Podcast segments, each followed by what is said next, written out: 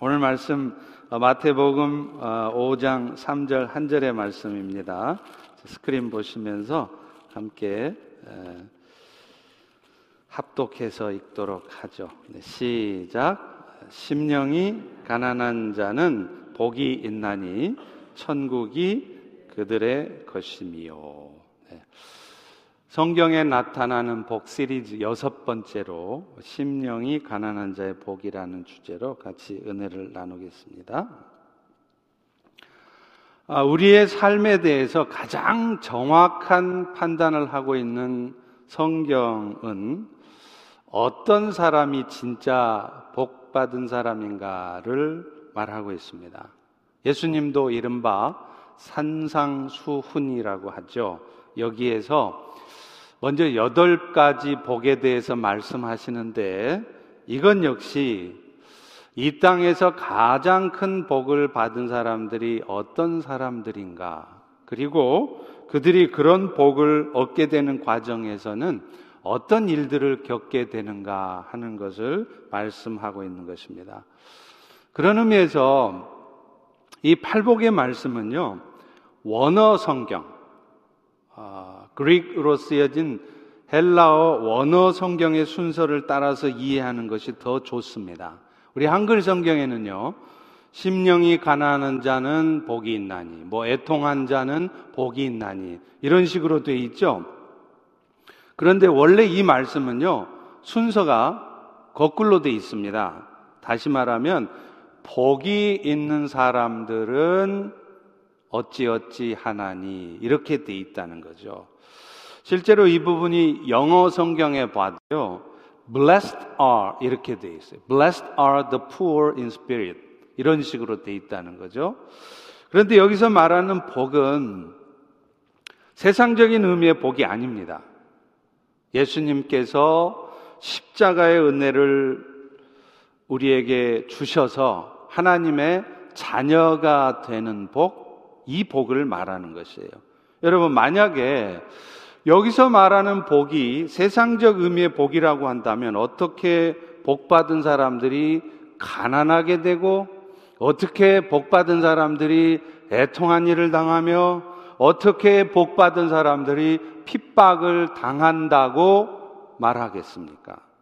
실제로요, 축복의 의미를 갖는 blessing이라는 단어가 어디서 왔느냐면 bleed에서 왔어요. 피를 흘리다는 뜻에서 온 단어입니다. 그러므로 복 있는 사람은 이렇게 얘기를 하면 주변을 두리번 두리번 하면서 누가 더 복 받았나 그럴 게 아니라 바로 여러분 자신에 대한 말씀이라는 것을 아셔야 합니다. 다시 말하면 복 있는 사람은 예수님의 피 흘리심으로 말미암아서 죄 용서함을 받고 잃어버렸던 하나님의 형상을 회복해서 죽어서뿐만 아니라 이 땅에 사는 동안에도 하나님과 함께 살아가는 복, 그 복을 받은 여러분을 얘기하는 것입니다. 따라서 우리는 이 팔복의 말씀들을 이해할 때도 이렇게 이해해야 돼요. 예수 믿어 복 받은 나는 이렇게 이해를 하는 것이 좋습니다. 가장 먼저 팔복의 첫 번째가 마태복음 5장 3절이죠. 다시 한번 보시기 바랍니다. 심령이 가난한 자는 복이 있나니 천국이 그들의 것이며. 이 말씀도 바꿔서 얘기해 보죠. 어떻게 해요?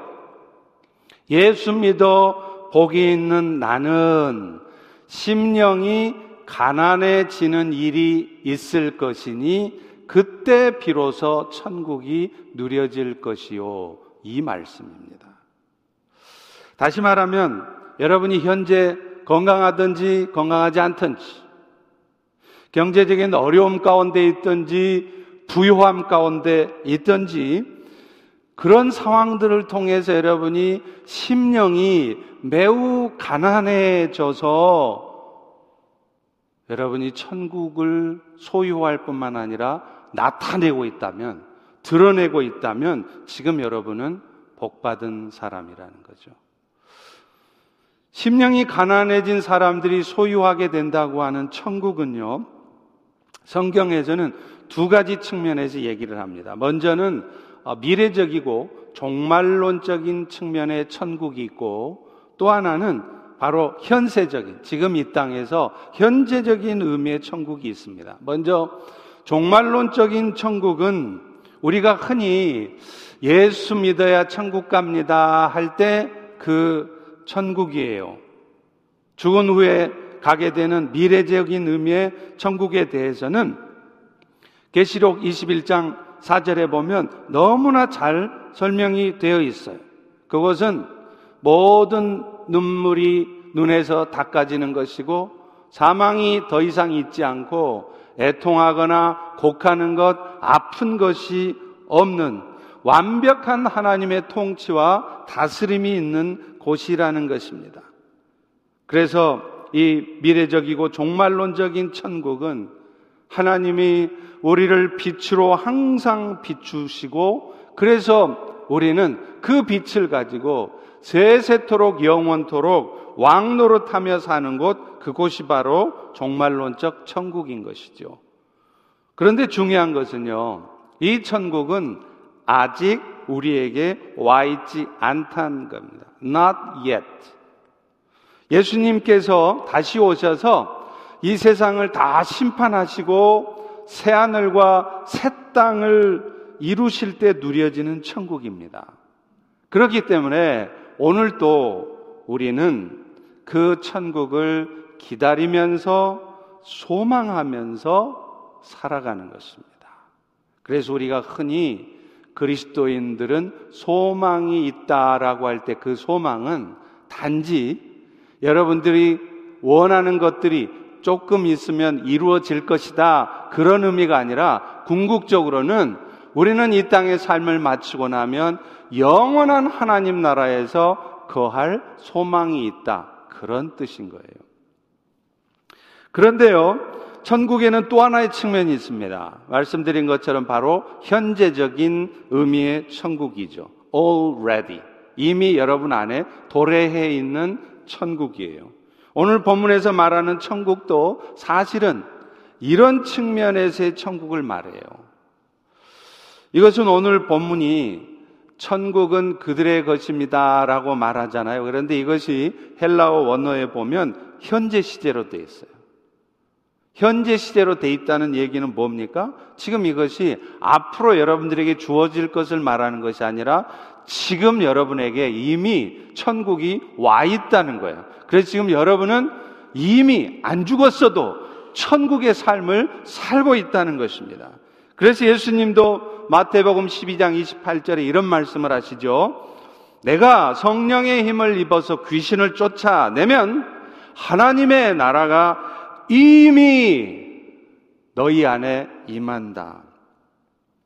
다시 말하면 천국은 죽은 다음에만 우리에게 주어지는 것이 아니라 지금 현재 우리에게 누려진다는 거죠.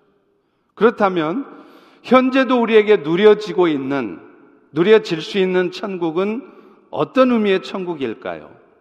예수님은요, 이 천국이라는 단어를 사용할 때 바실레이아라는 단어를 썼어요. 근데 이 바실레이아라는 뜻이 무슨 뜻이냐면 다스린다, 통치한다 그런 뜻이에요. 그러니까 여러분은 굳이 죽지 않더라도 바로 지금 이 땅에서도 지금 이 순간에도 하나님의 통치와 다스림과 보호하심과 인도하심 가운데 있다면 하나님의 나라는 이미 여러분 안에 임한 것입니다. 그런데 이런 현재적인 의미의 천국은 종말론적인 천국, 미래에 오게 될 천국하고는 크게 다른 점이 하나 있어요. 미래적이고 종말론적인 천국은요, 우리한테 갑자기 임합니다. 어느 날 도적같이 임해요. 그런데 그 순간 완벽하게 이루어지는 거예요. 뜸을 들이지 않습니다. 그런데 반면에 현재적인 의미의 천국은 서서히 여러분 안에 이루어져 가요. 그리고 서서히 여러분의 삶을 통해 나타난다는 겁니다. 그래서 이런 현재적인 의미, 현재적인 의미의 천국을 가장 잘 표현하고 있는 것이 마태복음 13장 31절이에요. 거기 보면 이런 말씀이 있습니다. 천국은 마치 사람이 자기 밭에 갖다 심은 겨자씨 하나 같으니 이 겨자씨는 모든 씨보다 작은 것이지만 자라면 풀보다 커지고 나무가 돼서 공중의 새들도 와서 그 가지에 깃들이게 된다. 이렇게 말한다는 거죠. 사실 우리가 천국을 소유할 뿐만 아니라 내 삶의 천국이 누려진다 하는 말씀이 의미도 현재적인 의미의 천국이 여러분의 삶을 통해서 드러나는 것을 말하는 것이에요.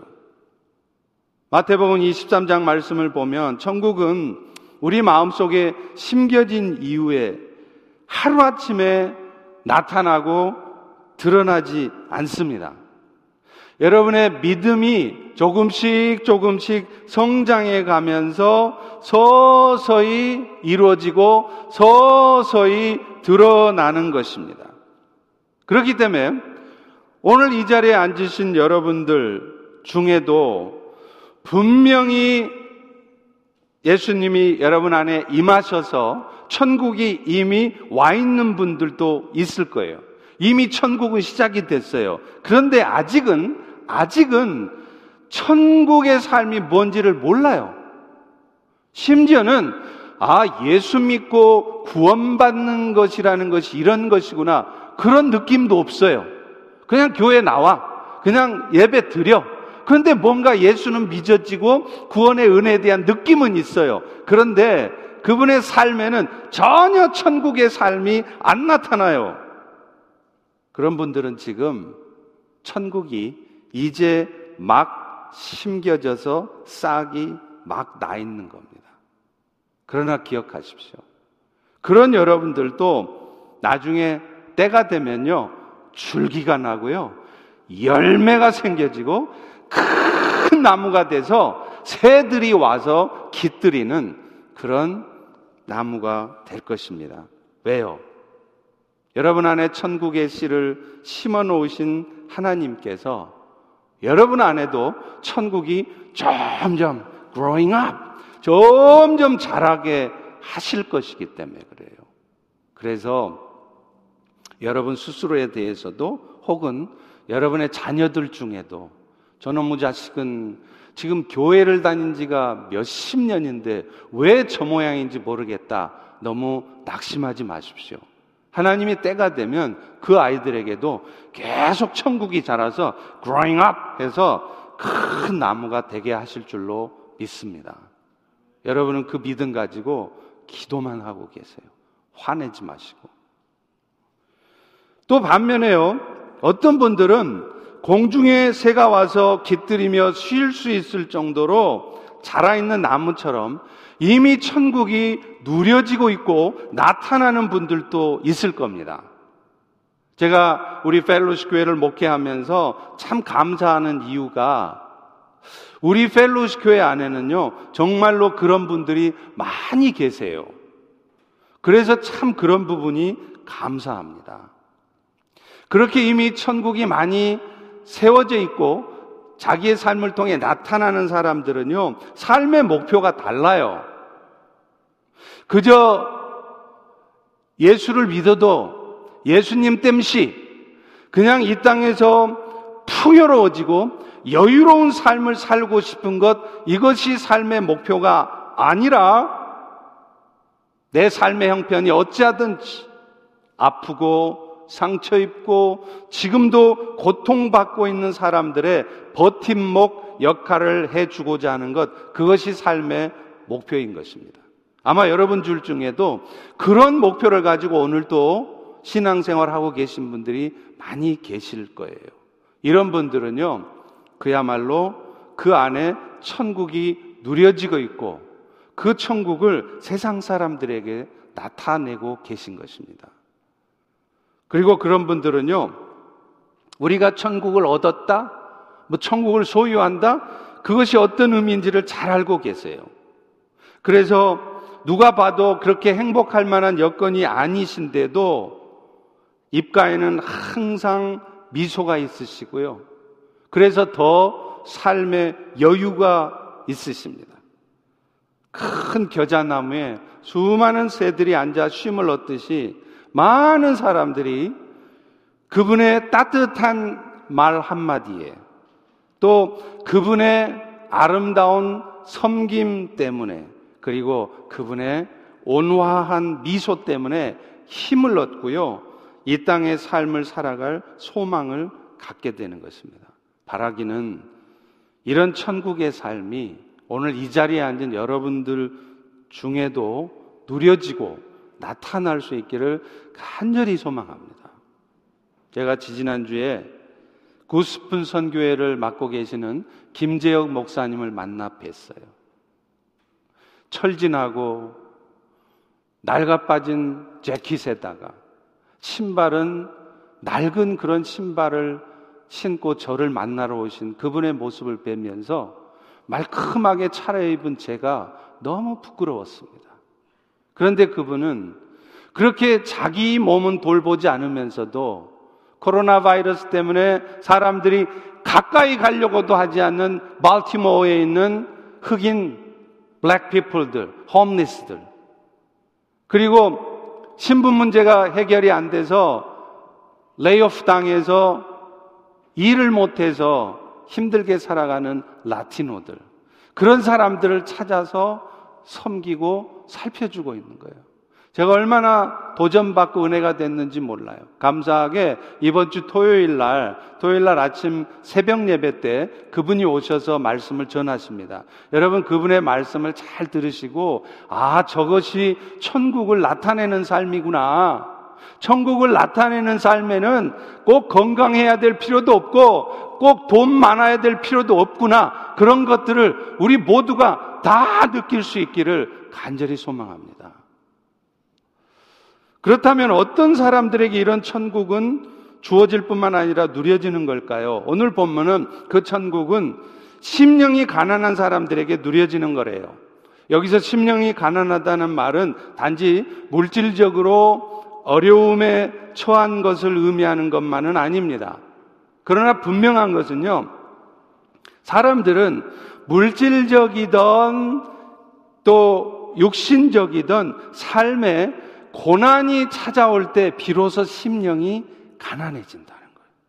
여러분이 잘 경험하시잖아요. 우리는 참 어리석은 구석이 있어서요. 내 삶에 trouble, problem, 문제가 나타나지 않으면 좀처럼 나를 돌아보지 않아요. 아마도 그것이 우리 안에 죄악된 본성이 있기 때문일 것입니다. 그래서 하나님께서 하시는 일이 있어요. 우리가 심령이 가난한 자가 돼서 우리 안에 천국이 이루어져 갈 뿐만 아니라 나의 천국을 세상 사람들에게 드러내게 하시려고 하나님께서 여러분의 인생 가운데 종종 고난을, 고통을 던져주십니다. 그런데 그 고난을 주시는 궁극적인 목적도 내 삶의 천국이 드러나게 하기 위함이에요. 천국이 빌드업 되게 하시려고 하는 거라는 거예요.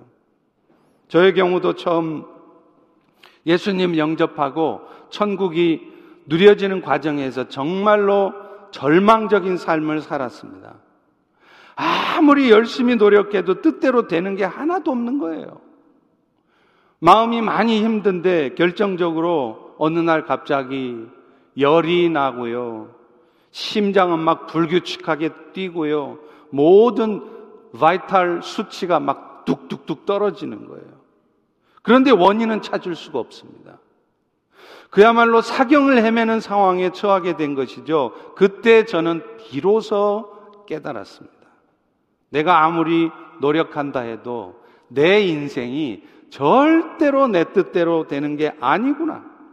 내가 아무리 똑똑해도, 내가 아무리 능력이 있어도 내 삶이 내가 원하는 대로 되는 것이 아니구나 하는 것을 깨달았습니다. 설사, 나의 노력을 통해 내가 세상의 전부를 얻는다 할지라도 지금 저 의사, 닥터의 말처럼 내일이라도 내가 당장에 죽어버리면 이 모든 것들은 아무것도 아니구나.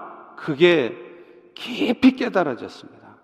그때 비로소 저는요, 이 세상의 주인 되신 하나님을 나의 구원자이신 예수님을 받아들이지 않을 수 없었습니다. 그래서, 그래서 제 인생에 가장 축복된 때가 언제인 줄 아세요? 바로 제가 되는 일 하나도 없는 가운데 사경을 죽음 속에서 헤매던 그런 상황이 제 삶에 나타 난 것입니다. 그러니 여러분들도 여러분 자식들한테 심각하고 힘든 상황이 발생했다고 그래서 너무 염려하지 마십시오. 지금 하나님이 여러분 자식들을 심령이 가난한 자 되게 하시려고 하시는 일들이에요. 고린도후서 7장 10절도 이렇게 말합니다. 하나님의 뜻대로 하는 근심은 후회할 것이 없고 구원에 이르게 하는 회개를 이루는 것이라. 여러분이 살아가면서 많은 근심거리들을 겪으시죠. 그런데 아십니까? 이게 다 하나님의 뜻 가운데서 겪는 근심이라는 거예요. 우연히 살다 보니까 아니에요. 하나님이 의도 가운데 여러분에게 지금 겪게 하시는 일들입니다. 물론 그런 근심거리가 오게 된 책임은 내 자신에게 있을 것입니다. 그러나 궁극적으로 근심할 수밖에 없는 상황을 여러분 인생에 여러분 자식들한테 던져주신 분은 하나님이시라는 거예요. 그런데 결국은 그런 근심 때문에 우리는 우리의 자식들은 더 온전한 구원을 이루어가는 것입니다. 앞서 말한 것처럼 우리 안에 천국이 다 막 자라고요. 그래서 공중에 새가 와서 깃들일 만큼 큰 나무처럼 오늘도 아픔이 있고 고통이 있는 사람들을 진정으로 위로하고 그래서 그들의 상처를 치유할 수 있는 사람, 그런 사람이 되게 하시려고 오늘 또 겪게 하시는 일들이에요. 그러니 너무 염려 마세요. 그리고 또 있습니다. 하나님은요. 우리 심령을 가난케 하려고 때로는 막 그 말을 들으면요. 막, 막 마음에 찔림이 있어요. 팍팍 찔러요. 페인이 막 느껴져요. 부담스러워요. 그래서 마음에 막 상처가 돼요. 그런데 그런 말을 듣게 하실 때가 있다는 거예요. 예수전도단 YUM의 설립자시죠. 로렌 커닝햄 목사님한테 가장 영적인 은혜를 끼쳤던 분이 조이 도슨이에요. 근데 이분이 이런 말을 합니다. 조이 도슨이 설교를 하고 나면 도슨한테 이런 말을 하는 사람이 있대요. 목사님, 목사님의 설교를 듣고 나면 죄책감이 느껴져요. 그래서 다시는 목사님 설교를 듣고 싶지 않습니다. 부담스러워요. 그러면 조이 도우스는 미소를 띠면서 이렇게 말해 준대요. 글쎄요, 그거는 당신이 선택할 일이죠. It's up to you. 그러면서 도우스는 이런 말을 합니다. 사람들은 하나님이 육체적으로나 감정적으로 우리를 잠시 동안 파괴하는 것, 파괴하는 것에 대해서 지나치게 피해의식을 갖는다는 거예요. 하나님은 이렇게 하심으로 우리에게 더 큰, 더 큰 은혜를 주시려는 것임을 알지 못한다는 거예요. 여러분, 우리는 결국에는요, 하나님의 말씀에서 삶의 기준을 잡아야 돼요. 여러분의 세상의 경험, 여러분이 알고 있는 지식이 여러분의 삶의 기준이 될 수 없어요. The Word of God가 여러분의 삶의 기준이 돼야 됩니다. 그렇기 때문에 여러분은 여러분들로 하여금 여러분이 뭘 더 회개해야 되는지 잘 알아들을 만한 말을 해주는 분들의 말, 그런 말들을 더 귀담아 들으셔야 돼요. 마음에 찔림이 있고 부담이 되셔도 억지로 들으셔야 돼요. 자꾸 그런 말 안 들으려고 예배도 안 나오고 자꾸 피하려고 할 게 아니라 더 들으셔야 돼요. 그것은 여러분들로 하여금 새 집을 주시려고 헌 집을 부수는 작업이기 때문입니다. 저도 어렸을 적에 모래집 있잖아요. 모래집을 지으면서 자주 불렀던 노래가 있어요. 두꺼봐, 두꺼봐, 뭐하니? 헌집 줄게, 새집 다오. 근데 여러분은 이 동요 부르면서 이상하다는 생각 안 하셨어요? 아니, 새 집을 준다 그래야 헌집을 줄 거 아니에요. 그런데 노래는 어떻게 돼 있느냐면 새 집 달라는 거예요. 왜 거꾸로 했는지 모르겠어요. 혹시 이 설교를 들으면서 그 이유를 아시는 분이 있으면 저한테 꼭 알려주세요. 네, 어찌됐든 우리 하나님께서는요, 그 반대로 말씀하세요. 아들아, 아들아, 뭐하니? 새 집 줄게, 헌집 다오. 세상은 여러분이 갖고 있는 새 집까지 막 뺏어가려고 그래요. 그런데 하나님은 여러분에게 새 집을, new building을 여러분에게 주십니다. 대신에, 대신에 헌 집을 달라는 거예요. 물론 헌집이 부서지는 과정은 때로는 자존심 상하고 고통스럽기까지 합니다. 그러나 기억하십시오. 헌집이 부서져야 새 집이 서요. 그걸 잘 안다면 주께서 고통스러운 삶의 정황을 통해 또 찔림이 있는 말씀을 통해서 나의 헌 집을 막 부수려고 할 때 여러분 도망가서는 안 돼요. 오히려 감사하셔야 돼요. 피해 가려고만 할 것이 아니라 아예 목을 내미셔야 돼요. 그래야 새 집이 빨리 지어지기 때문입니다. 이것이 바로 심령이 가난한 자들의 모습이에요. 그런데요, 안타깝게도 이렇게 경제적인 어려움이나 궁핍함을 경험한다고 해서 다 심령이 가난해지는 것은 또 아니더라고요. 어떤 사람은요, 경제적으로 어려워요? 육신의 질병이 와 있어요? 되는 일 하나도 없어요? 그래도 가난해지지 않습니다. 심지어는 도우슨의 말처럼 우리를 깨닫게 해주시려고 하는 하나님의 말씀을 들어도 오히려 강팍해지는 사람들이 있어요. 1990년대 말에 북한에 식량이 절대적으로 부족해서 많은 사람들이 굶어 죽는 상황에 처할 때가 있었습니다. 여러분도 아실 거예요. 그때 제가 북한의 신우주라는 곳하고 맞닿아 있는 중국의 단동이라는 곳에서 북한군 병사들에게 먹을 것들을 전달해 준 적이 있어요. 그곳은요, 진짜 개울 한남만 건너면 북한이에요. 여기서 한 3, 4미터 밖에 안 돼요. 툭 건너뛰면 북한이에요. 그런데 한 번은 그들에게 전달한 물품 중에 청바지가 있었어요. 블루진. 그 병사들이 이 청바지를 보더니 갑자기 막 화를 내는 거예요. 막 화를 내면서 그 청바지를 강물에 팍 던져버리는 거예요. 왜냐하면 그들에게 있어서 청바지는 미제국주의, 미제국주의의 상징이었기 때문입니다. 참으로 어이가 없었습니다.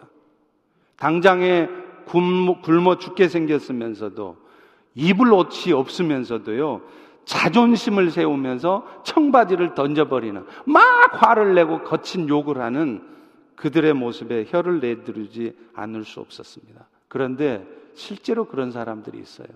하나님이 겸손해지게 하려고 심령이 좀 가난해지게 하려고 고난을 줬더니 그 고난 때문에 막 불평하고 막 원망하고 막 그러는 거예요. 근데 반대로요. 물질적으로는 부요하지만 늘 가난해져 있는 사람도 있습니다. 사도 바울의 전도를 받고 예수 믿은 부자였던 빌레몬이 그랬죠. 이 사람은요, 소아시아에 있는 골로세라는 곳에서 가정교회, 하우스처치를 이끌었던 사람이에요. 요즘은 성도들이 신방도 잘 안 받으려고 그러시더라고요.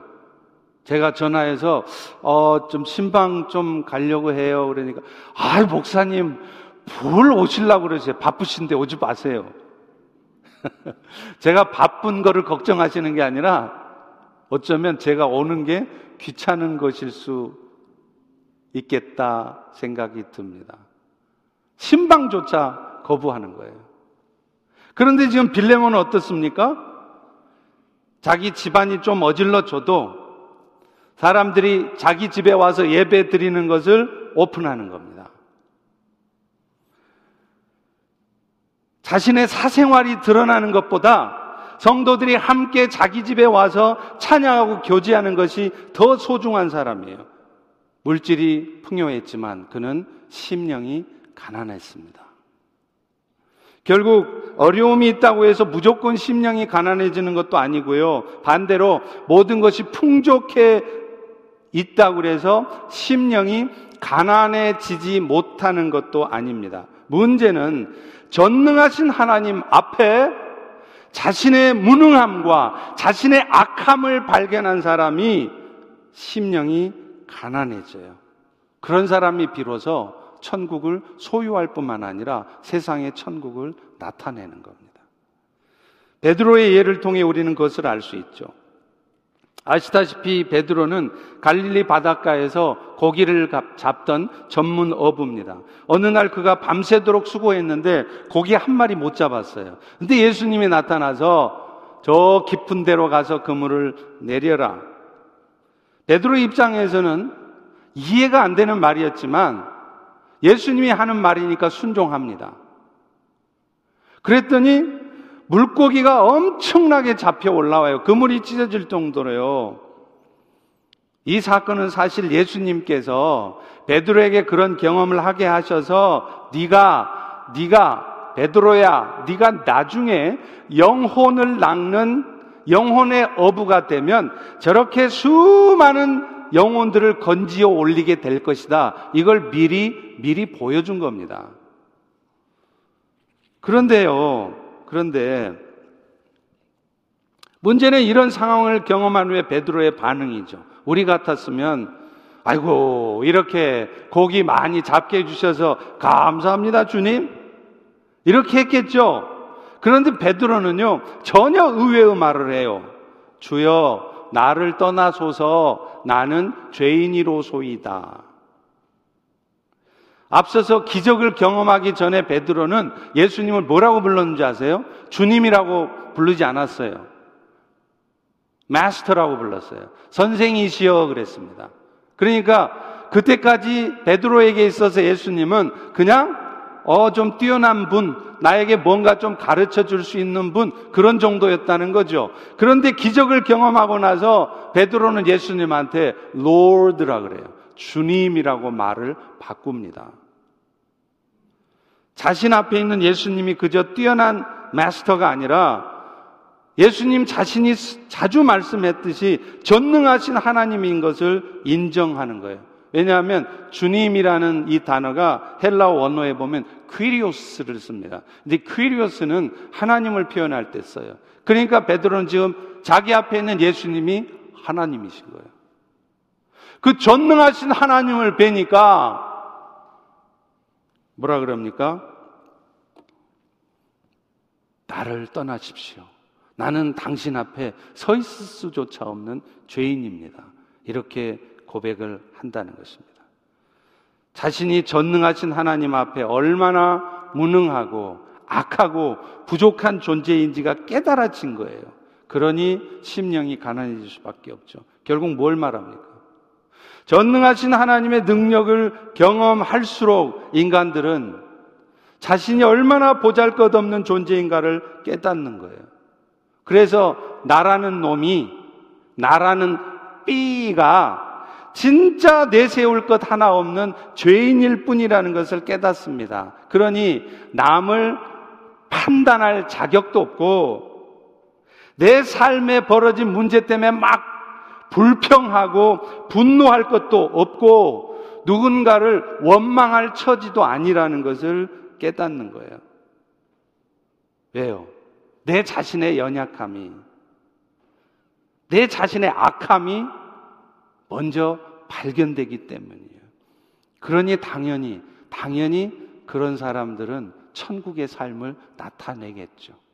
항상 미소를 띄우며 부드러운 말로 축복의 말과 격려의 말을 하겠죠. 맨날 찡그리면서 그냥 같이 좋친 너처럼 뭐 하는 거야? 당신이 그따위고 이렇게 하지 않는다는 거예요. 그리고 그런 하나님 앞에 자신의 연약함을 확인한 사람은요, 자연히 주님의 도우심을 구하는 삶을 살 수밖에 없습니다. 바꿔 말하면, 여러분이 아직도 주의 도우심을 간절히 구하는 마음이 없다면, 아직 여러분은 전능하신 하나님 앞에 철저히 발가벗겨지지 않았다는 증거입니다. 그럴듯한 행동을 하고 계실지 모르지만 여전히 여러분 마음속은 심령이 가난한 자가 아니라는 것입니다. 진정으로 심령이 가난해지면은요, 당연히 주의 도우심을 구합니다. 오직 주님만이 내 삶의 구원자시고 방패십니다. 오직 주님의 도우심이 간절히 필요합니다. 고백하게 돼 있어요. 여러분, 예수님도 하루의 시작을 하나님의 뜻 구하면서 시작하셨다면 한 치 앞도 내다볼 수 없는 우리들은 더 말할 것도 없는 것입니다. 그런데 우리는 심령이 가난해져 있지 않기 때문에 주의 도우심을 구하지 않으면서도 오늘도 이 땅의 삶을 내 힘으로 죽으라고 살아가려고 그래요. 60까지만 일해도 될 수 있을지 모르는데 70, 80이 되도록 일해야 살아가는 그런 삶을 살고 있는 거예요. 하나님께 도우심을 구해도 심령이 가난해져 있지 않으니까 한두 번 기도해 보고 말아요. 하나님, 어떻게 하면 좋겠습니까? 하나님, 좀 도와주세요. 그런데 한두 번 기도했더니 응답이 없으셔. 어, 하나님의 말씀이 없으시네? 당연하죠. 하나님 입이 없는데 어떻게 말씀해요? 여러분, 하나님의 음성은요, 귀로 듣는 것이 아니라 영혼으로 듣는 거예요. 가슴으로 듣는 거예요. 여러분의 심령이 가난해져 있지 않으면 절대로 하나님의 음성 안 들립니다. 이 주일날 이 목사님의 입술을 통해서 여러분의 귀에 계속해서 하나님의 음성이 들려져도 여러분이 가슴이 가난해져 있지 않으면 그 하나님의 음성이 안 들려요. 제가 이런 말씀을 드리는 것은요, 여러분들에게 죄책감을 갖게 하려고 하는 것이 아닙니다. 조이 도우스님 말했던 것처럼 그것은 여러분 자신에게 달려있는 문제입니다. It's up to you. 그렇지만 그렇게 할 때 비로소 우리의 삶이 풍요로워지고 무엇보다도 내 삶을 통해서 세상 가운데 천국을 나타낼 수 있기 때문에 그래요. 그래서 많은 사람들이 나를 통해서 보여진 천국에 모여서 함께 즐거워할 수 있을 것이기 때문입니다. 저희 집 앞에 별로 크지 않은 나무가 있어요. 그런데요, 그 나무에 밑에, 그늘 밑에 제 차가 세워져 있는데 하여튼 아무날 똥이 떨어져 있는 거예요. 새 똥이. 아, 미쳐 죽겠어요. 아주 그냥. 그런데 나중에 그 이유를 알았어요. 그 나무가 새들의 둥지가 되어 있는 거예요. 옹기종기 쪼만한 새들이 밤이 되면 다 모여 앉아 있다가 아침에 날아가면서 똥 다 싸고 가는 거죠. 여러분, 이것이 천국의 삶이에요. 여러분 때문에 누군가가 힘을 얻고 여러분이 던지는 말 한마디, 여러분이 따뜻하게 보여주는 따뜻한 미소 때문에 여러분의 아낌없는 섬김을 통해서 위로받고 힘을 얻어서 집사님, 집사님 때문에 내가 큰 힘을 얻었어요. 집사님 때문에 내가 그리스도인의 삶이 뭔지를 알았어요. 이제 나도 집사님처럼 살게요. 그런 천국을 나타내는 삶을 살아야 한다는 것입니다. 저는 오늘 또제 스스로의 힘으로는 아무것도 할 수 없는 연약한 존재인 것을 고백합니다. 제가 불의한 존재임을 알기에 저는 오늘 또 의로우신 주님 앞에 달려갑니다. 하나님 앞에 나를 비추어 보면 비추어 볼수록 나의 추한 모습, 저의 부정한 모습들이 자꾸만 떠오르기 때문에 그리고 무엇보다도 그것들을 내 힘으로는 극복할 수 없기 때문에 저는요 수시로 책상에 앉아 있던 화장실에 앉아 있던 사무실에 앉아 있던 집에 누워 있던 거룩하신 주님 앞에 달려가게 됩니다. 제가 무능력하기 때문에 주님 앞에 달려갈 수밖에 없어요. 그럴 때 심령이 가난해진 저에게 주님은 천국이 누려지게 하십니다. 거룩하시고 부유하신 주님께서 당신의 그 거룩을 부유하심을 이 부족한 종에게 나누어 주세요.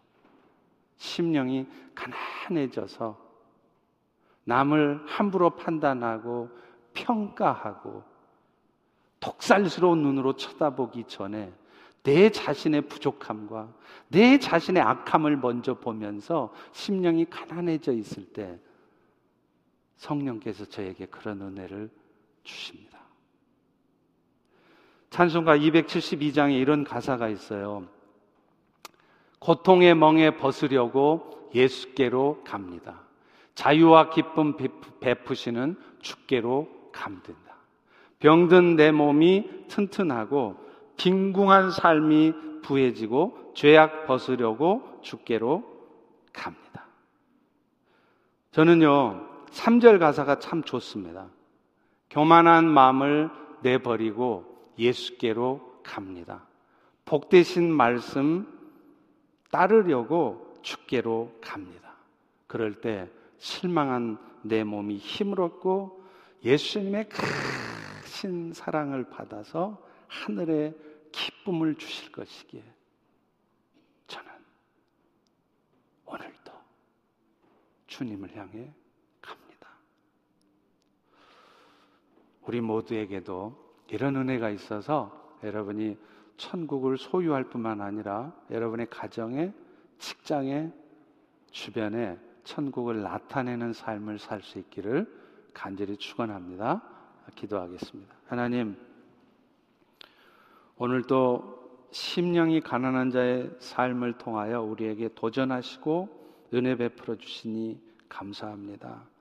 정말로 하나님 주시는 고난 앞에 육신의 질병 앞에 또 들려지는 말씀 앞에 우리가 심령이 가난해져서 주의 도우심을 입고자 주님 앞에 나아갈 때 우리의 삶에 천국이 이루어져 가고 천국을 나타내는 삶이 될 수 있도록 은혜 베풀어 주시옵소서. 예수님 이름으로 기도합니다. 아멘.